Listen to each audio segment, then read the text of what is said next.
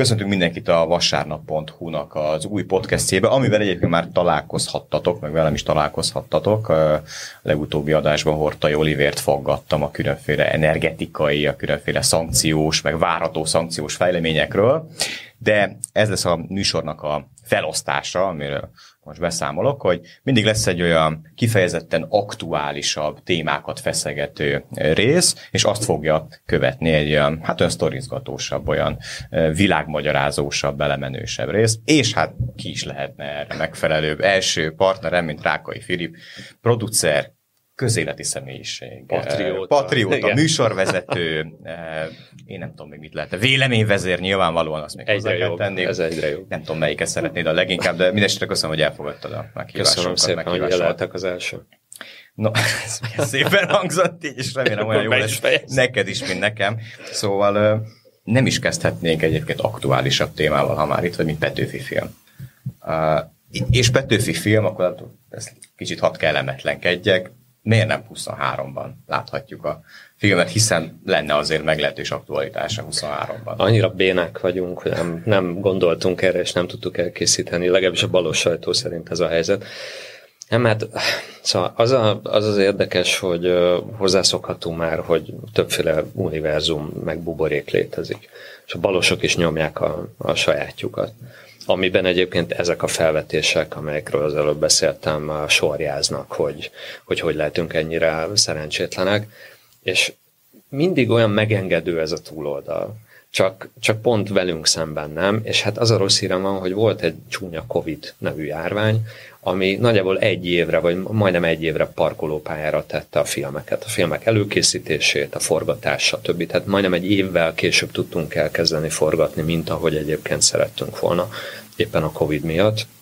És bár tavaly, ugye április valamikor vége felé kezdtük el a Petőfit forgatni, majdnem száz napig forgattunk, szeptember közepén hagytuk abba, és hát majdnem egy év kell a vágásra. Na most, ha az ember gyorsan végez egy fejszámolást, akkor eljut odáig, hogy hát 23 őszére egyébként készen vagyunk a filmmel, tehát a 200. évfordulóban elkészül a film, csak tekintettel arra, hogy március 15-éről szól a film, pontosabban arról, hogy mit csináltak a márciusi ifjak március 14-e este 7 óra és 15-e este 7 óra között, tehát ez 24 óra története. Ezért itt a november 32-én olyan furán venné ki magát, hogy egy március 15-i filmet bemutatunk a moziba, és akkor úgy döntöttünk, hogy oké, okay, akkor legyen 24 március 15, tehát ennyi a, ennyi a válasz ezzel azért szerintem nagy poén nem lőttünk le senki előtt, hogy elmondtad, hogy egyébként a Petőfi film az március 15-én fog játszódni, tehát meg erről korábban is de, lehetett ne, hallani, ne, ne. hogy... Igen, igen, de, de ezzel kapcsolatban szerintem ezt nem árt sokszor elmondani, mert még mindig sokan gondolják, hogy ez Petőfi teljes életét, tehát minden 26 év minden fontosabb állomását elmeséli ez a film. Nem, ez volt benne igazából szerintem az egyik talán nagy ötlet, ha mondhatom ezt, hogy, hogy, hogy azt érzékeltessük valahogy, hogy mire elég helyenként 24 óra. Hogy 24 óra alatt néhány fiatal értelmiségi jurátus, költő, író, lapszerkesztő, ügyvéd um, hogyan forgatja ki gyakorlatilag a négy sarkából a világot. Úgyhogy szerintem egy nagyon, nagyon érdekes koncepcióra fűztük fel a filmet, és hát jót szeretnénk csinálni, tehát azért ez a hosszú vágóidő, persze erre is sokan fölkaphatják a fejüket, hogy mi a fenér kéne egy éven keresztül vágni egy ilyen filmet. Hát azért, mert mert egyrészt mire minden a helyére kerül, és itt a minden alatt nem pusztán azt értem, hogy, hogy egymás után következzenek a leforgatott jelenetek, és az élvezhetően össze legyen vágva, ez is meg legyen alatt a zene, meg zörej, meg utószinkron, meg minden, ami kell. Ez is önmagában, ha jól akarod csinálni, sok idő, de vannak ezek az úgynevezett VFX, mindenféle ilyen animációs kiegészítésekkel terhelt jelenetek, értem ez alatt, hogy oké, okay, hogy a Nemzeti Múzeum elé odavittünk több száz statisztát korabeli ruhákba, de hát mégiscsak március 15-én délután három órakor ott volt mondjuk egy tízezres vagy majdnem húszezres tömeg a Nemzeti Múzeumnál, ennyi embert nem tudsz odavinni, mert uh, nem tudjuk kirendelni a katonaságot, mint annak idején mondjuk az egri csillagoknál, ahol nem tudom hány ezer katona szalad. Egyébként olcsóbb így a megvalósítás, mint hogyha ugye ennyi statisztát, ha mondjuk Meg lehetett volna oldani. Talán olcsóbb, uh-huh. talán olcsóbb, de, de hát írlatlan összegekről uh-huh. beszélünk, ebbe is belemehetünk majd. Tehát magyarán ki kell egészítenünk, hiába építettünk egy Pest-Buda fantasztikus méretű díszletvárost, ott is az utcák egyszer csak véget érnek, oda zöld hátteret uh-huh. tettünk, és akkor a zöld háttér után végtelenítettbe el kell vinni, meg kell rajzolni a, a mögötte akár a Dunát, vagy ha egy madártáblaton mutatod azt jelentet, mikor Petőfi vezetésével egy tízezeres vagy húszezeres tömeg át kell Pestről Budára, a hajóhídon, a hajóhíd egy részét medencével együtt, meg vízzel együtt megépítettük, de az, hogy körülötte háttérben látod a Lánchidat, látod Pest-Budát fölülről, látod azt a 20 ezer embert, hát azt meg kell rajzolni. Ez pedig, ha nem gagyi módon akarod megrajzolni, hanem a Netflixhez szokott szemünkhöz próbálod ezt a minőséget valahogy felhúzni, az nagyon sok időbe és nagyon sok pénzbe kerül. Ha már a pénzről beszélünk, ugye 4 milliárd forint körül alakult, alakul ennek a filmnek a költségvetése, hogyha minden igaz. Több annál, mert Még a, több is lett. A, hát igen, az adó visszatérítésekkel együtt ez nagyjából azért uh-huh. hat. És ugye mindig, ha már itt a balos sajtót is behoztad a képbe, hát hogy is lehetne őket megkerülni. Nyilván, ha valakik alkalmasak arra, hogy mindenfajta lumpen hergelést szítsanak, vagy legalábbis akarjanak, hogy úristen pénzbe kerül mozit készíteni, és hát mire mehetett el 4 milliárd forint, és hát vajon ebből mi olyat lehet megalkotni, amilyet még nem láthattak, és egyáltalán hogy képzelik, hogy ennyit elköltenek. Megjegyzem, ezért azért is érdekes ez a fajta logika, belegondolsz, mert régen, mondjuk a kádárizmusban, mikor azok a nagy történelmi filmek készültek, te is említetted az egri csillagokat, de akár a jókai feldolgozásokat, meg egy, ezer egyebet lehetne mondani. Ott persze semminek nem volt értéke olyan szempontból, hogy bármit meg lehetett tenni, mert senki nem kérdezte, mennyibe kerül, mert nem volt egy szempont. Na de hogyha visszavezetnék egy kicsit piaci logikával ezeket, Hát úristen, tényleg mondjuk az egri csillagoknak a leforgatott akkori harcélenetei hát mennyi pénzbe hát kerülnének? Már kivetítené, de az, az egyébként akkor sem volt egy olcsó Igen, film. csak hát senki Jó. nem kérdezett rá. Szóval mi, Igen, mi hát, ez a róvé? Figyelj, ez, a, ez egyrészt a, a hergelés, ami, ami jó részt ellenem, és rajtam keresztül a, a, a kormány ellen irányult. Tehát ezt kár lenne, csomagolhatnánk így úgy, erről van szó. Aminek az egyik talán legfőbb oka, amiről nagyon sokszor beszéltem az elmúlt időszakban, itt-ott interjúban, hogy, hogy alapvetően azt nem bírják elviselni. Két dolgot szerintem. Az egyik az az, hogy a magyar közelmúltról vagy régmúltról készüljenek olyan történetek, amelyek azt mutatják, hogy ez nem egy alávaló fajta ez a magyar, hanem, hanem hogy nekünk van itt egy ezer éves, egészen elképesztő és páratlan, egyedülálló történelmünk, a maga kudarcaival, súlyos kudarcaival és tévedéseivel, és az egészen elképesztő diadalaival, fantasztikus emberekkel, olyan előttünk járt nemzedékek, olyan alakjaival, akik, akiket ma is tátott szája lehetne példaként állítani, és ez fáj nekik, hogy hogy, hogy képzeled azt, hogy egyetem megmutatsz valamit a, a hazád múltjából. Ugye ez megint oda, oda vezethető vissza, erről ezerszer beszélgettünk annó emlékszem műsorokban, hogy, hogy amikor már a haza fogalmát magyarázni kell,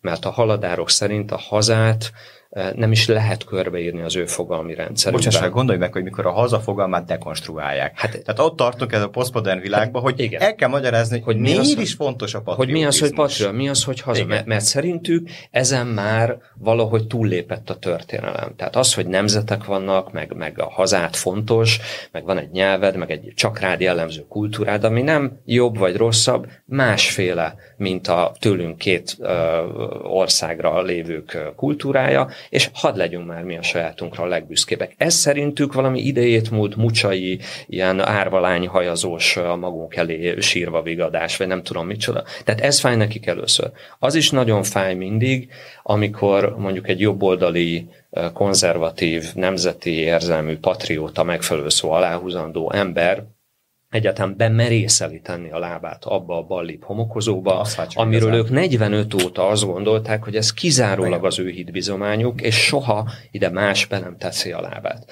Ez, ez a következő. És akkor innentől kezdve kell elkövetni mindent, hogy diszkreditáljanak engem, meg az egész produkciót, és akkor ilyenkor jön, hogy ú, már 6 milliárdból egyébként hány filmet lehetett volna leforgatni, és hogy minek ez, és mert nyilván ellopják, stb. És közben például, de nem várok el semmiféle korrektséget, mert, mert hát nem ismerjük őket pontosan, tehát nem, csak úgy mondom, és ez nem, nem uh, magyarázkodás, hanem, hanem egy teljesen egyértelmű magyarázat arra, hogy például ennek a 6 milliárdnak egy nagyon jelentős része, mondjuk 40-45 százaléka, elment arra, hogy felépítettünk egy, egy fantasztikus díszletvárost, gyakorlatilag az 1848-as Pest-Budát megépítettük belül utcákkal, pilvaxal kívül belül, Landerer nyomdával, stb. stb. terekkel, hajóhíddal, kis Dunapart szakasszal, stb. Megépítettük fóton, és ez a filmköltségvetésből, filmköltségvetéséből... Annyiban szakítsanak félben arra, hogy csak hogy a nézőknek elmondja, még valami korábbi beszélgetésünkből rémlik,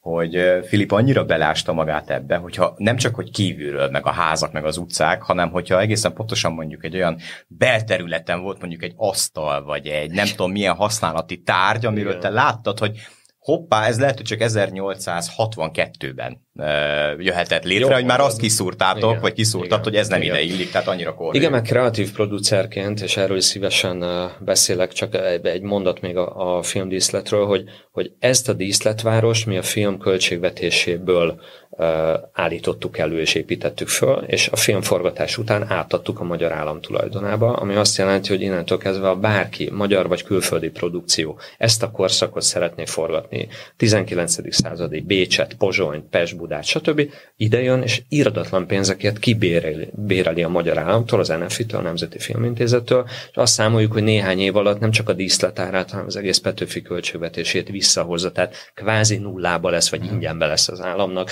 de, de ez, ez csak ez egy befektetés, de erről nyilván soha, uh, soha nem írnak, és most mondhatnék az elmúlt 30 évből számtalan olyan agyon ajnározott filmet, amiből a színész lyukas cipője sem maradt itt, és mégis marhasokba került az államnak, az persze senki nem kérte számon. Vissza arra, amit kérdeztél, igen, ezt is nagyon sokan keverik, hogy mert Rákai filmet rendezett, mondják, és kommentekbe olvasát. Nem, egyrészt nem rendeztem film, nem filmrendező, nem, nem is vágyom ilyen babirokra. Azt szerintem egy külön, külön tudás, egy külön látásmód. De annyiban egyébként másképp dolgoztunk itt a Petőfinél, és ez egy, ez egy saját elhatározás volt, hogy nem tipikus rendezői film született, ahogy Magyarországon ez lenni szokott, hogy a forgatókönyvet is többnyire a rendezővel együtt megírja egy író, vagy, vagy maga a rendező írja a forgatókönyvet is, és akkor valamiféle lázámok, jó esetben jó dolgok születnek, többnyire nem.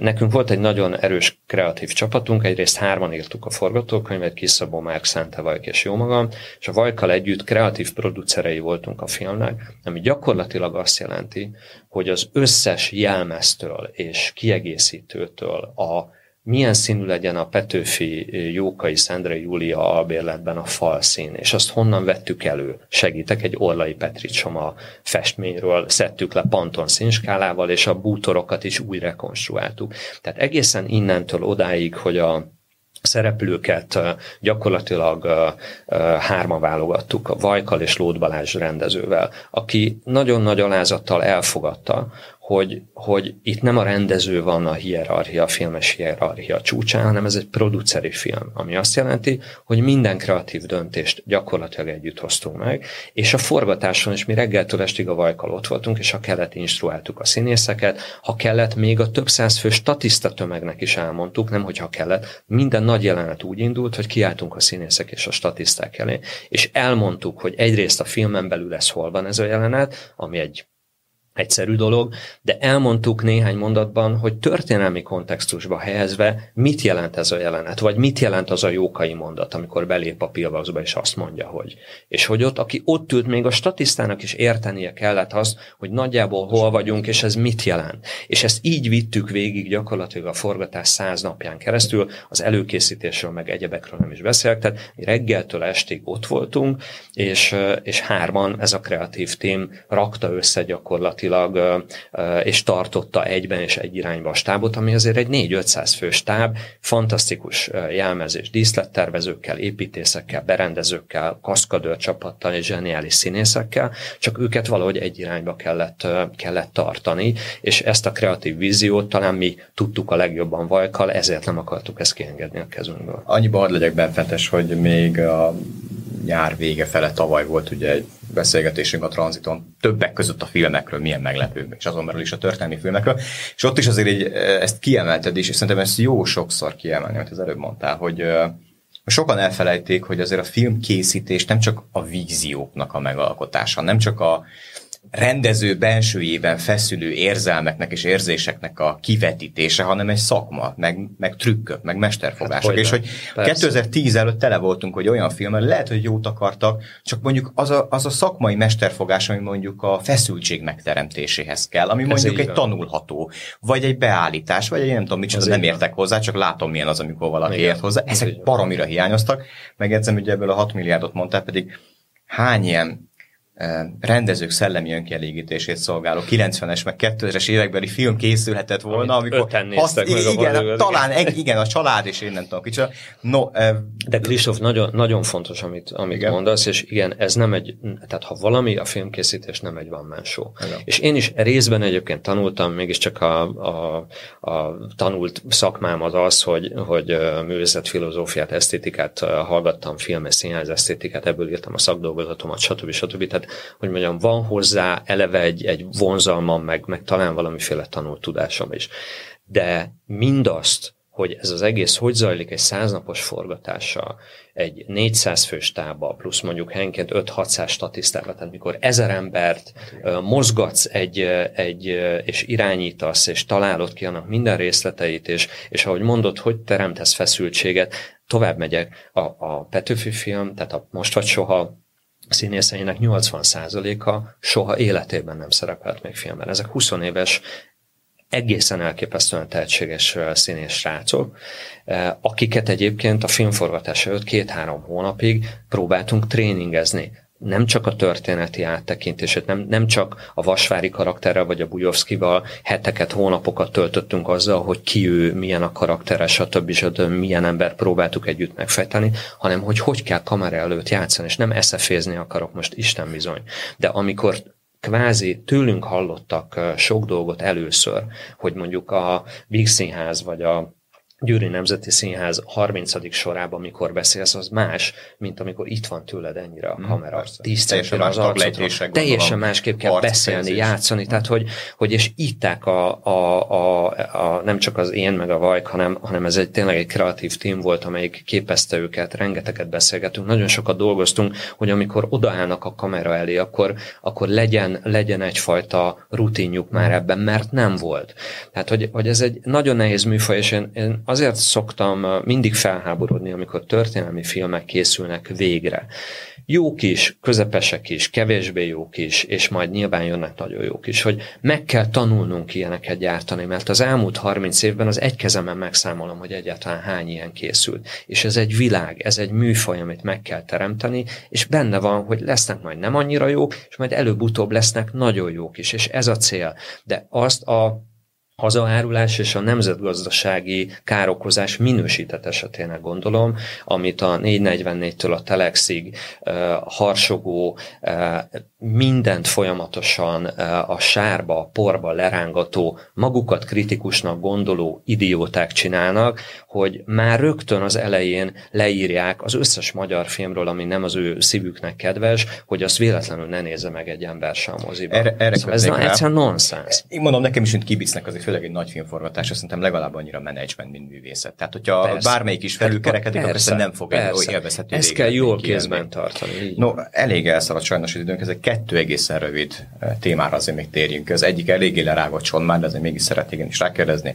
Aranybulla, az arra érkező támadások, hogyan viselted ezt te, hogyan viselte mondjuk a, a, az alkotói gárda, eh, és ami talán ennél is fontosabb, hogy bár azt hiszem erre előre tudom ma választ, hogy akárhogy is csináltátok volna meg ezt a sorozatot, semmiféleképpen nem lett volna más a végkicsengés. Tehát ugye szokták felemlegetni, hogy milyen érdekes egyedi volt ugye a szerkezete, hogy egyszerre voltak benne kvázi e, játékfilmes elemek is, ugye ezek ilyen dokumentumfilmes feldolgozásokkal keveredve. No, notabene, hogyan értékeltétek ezt?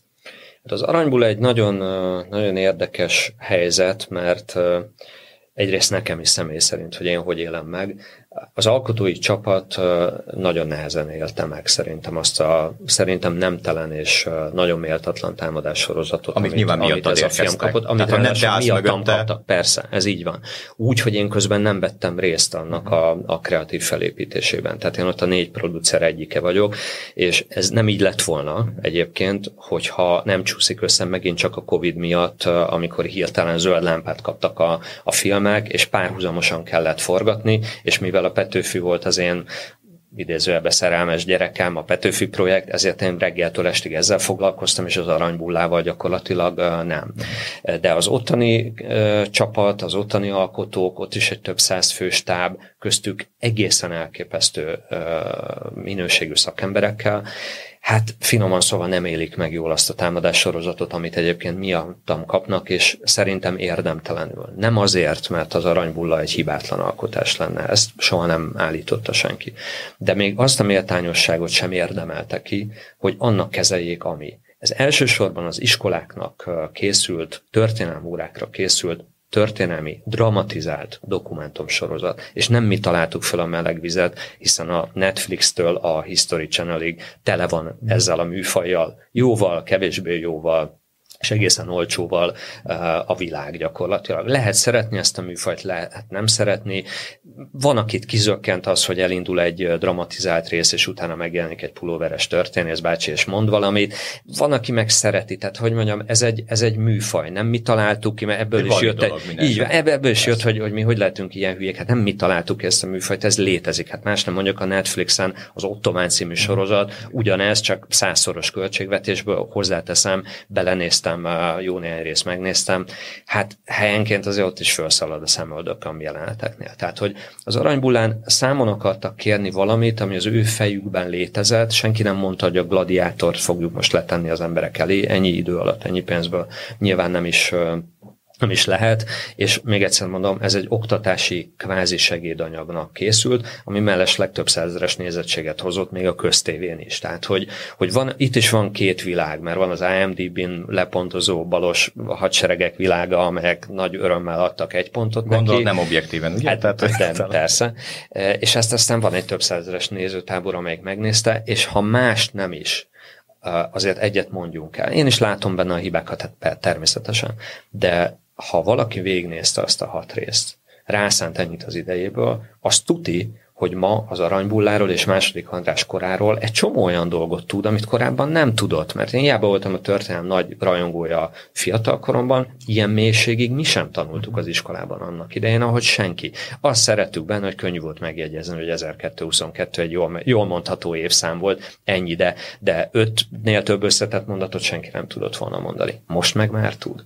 Zárásképpen is sajnos egészen röviden, jövőbeni tervek. Gondolom a filmkészítés, mint szerelem azért a következő évekre is megmarad igen. neked. Vannak-e már konkrét tervek, és ha igen, azok Persze. milyen fázisban Hát erről, erről mondtam egy félmondatot egyszer egy-két hónappal ezelőtt, és persze megint a balos sajtó tele volt. Szerez nekünk is a tele, tele volt, de, de az, a, az a helyzet, hogy mellé költenek egy csomó olyan hülyeséget, amit nem mondasz. Tehát én, én annyit mondtam el, amit most is, hát, hogy, hogy ugyanezzel a kreatív csapattal elkezdtünk dolgozni a, a Mohács forgatókönyvén ami azt jelenti, hogy még nem is pályáztunk semmi, ehhez képest már azzal van tele, hogy, hogy már, for, már csinálják, már nem Már tudom, a Mohácsi milliárd... réten készülnek. igen, tehát, már, igen, tehát ha Mohácsi réten kapar, kapirgálnak ott, a, vagy nem tudom, valaki látott munkálatokat, azok nem, nem mi vagyunk.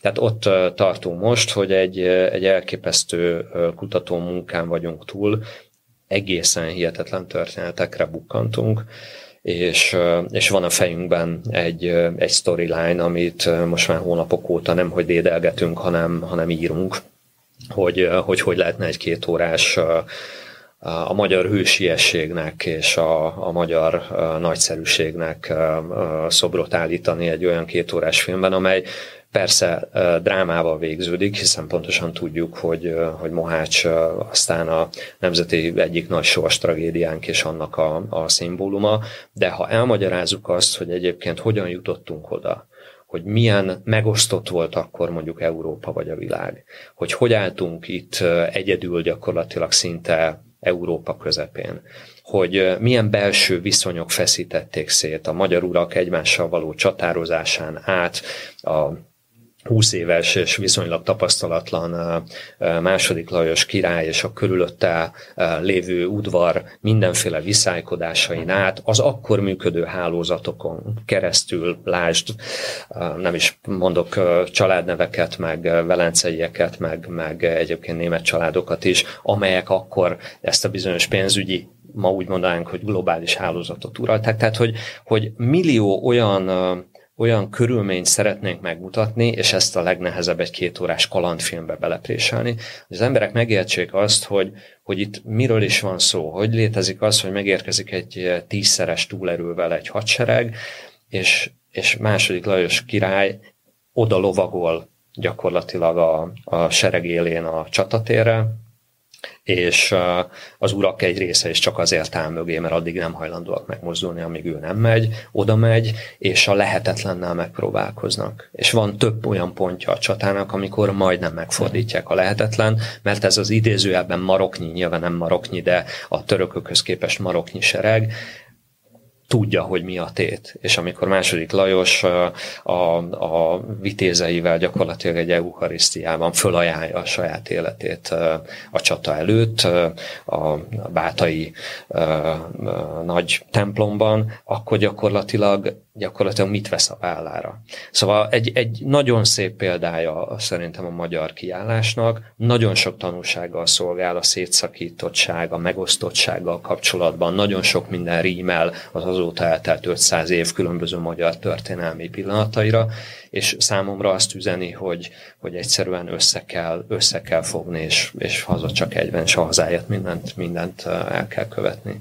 Úgyhogy nagyjából ez van a fejünkben, ez így elmondva persze nagyon egyszerű, de ezt egy két órás, egyébként nézhető kalandfilmé varázsolni, hát nagyon nagy fejtörést okoz, de azon vagy. Nagy feladat lesz, az biztos, és hát azért még végszóként muszáj ide szólnom, hogy akkor is, meg később is azért az a török hadsereg tele volt már francia fegyverekkel és támogatással is, tehát hát, van, ami nem változott hát azért persze, a világ történelemben hát azóta sem. Ahogy a Fugger család, meg a bizonyos velencei családok törekvései, Na, meg, a, meg, a, meg a bányajogok, meg igen, az ezüstbányák, meg a stb., meg a, a háború finanszírozása Pontosan. a háttérben. Szóval, hogy mondjam, van egy csomó áthallás, de nem, nem ezt csak körülményként mondom el, tehát nem az áthallások filmje akar lenni, hanem, hanem megmutatni egy olyan korszakot, amely 500 év után, ugye 2026-ban lesz a Mohácsi uh, tragédia 500. évfordulója, muszáj elmondani azt, hogy, hogy mi történt, és abból le kell vonjuk a mai tanulságokat. Filip, nagyon szépen köszönöm, hogy elfogadtad újra köszönöm. a meghívásunkat és a beszélgetést is.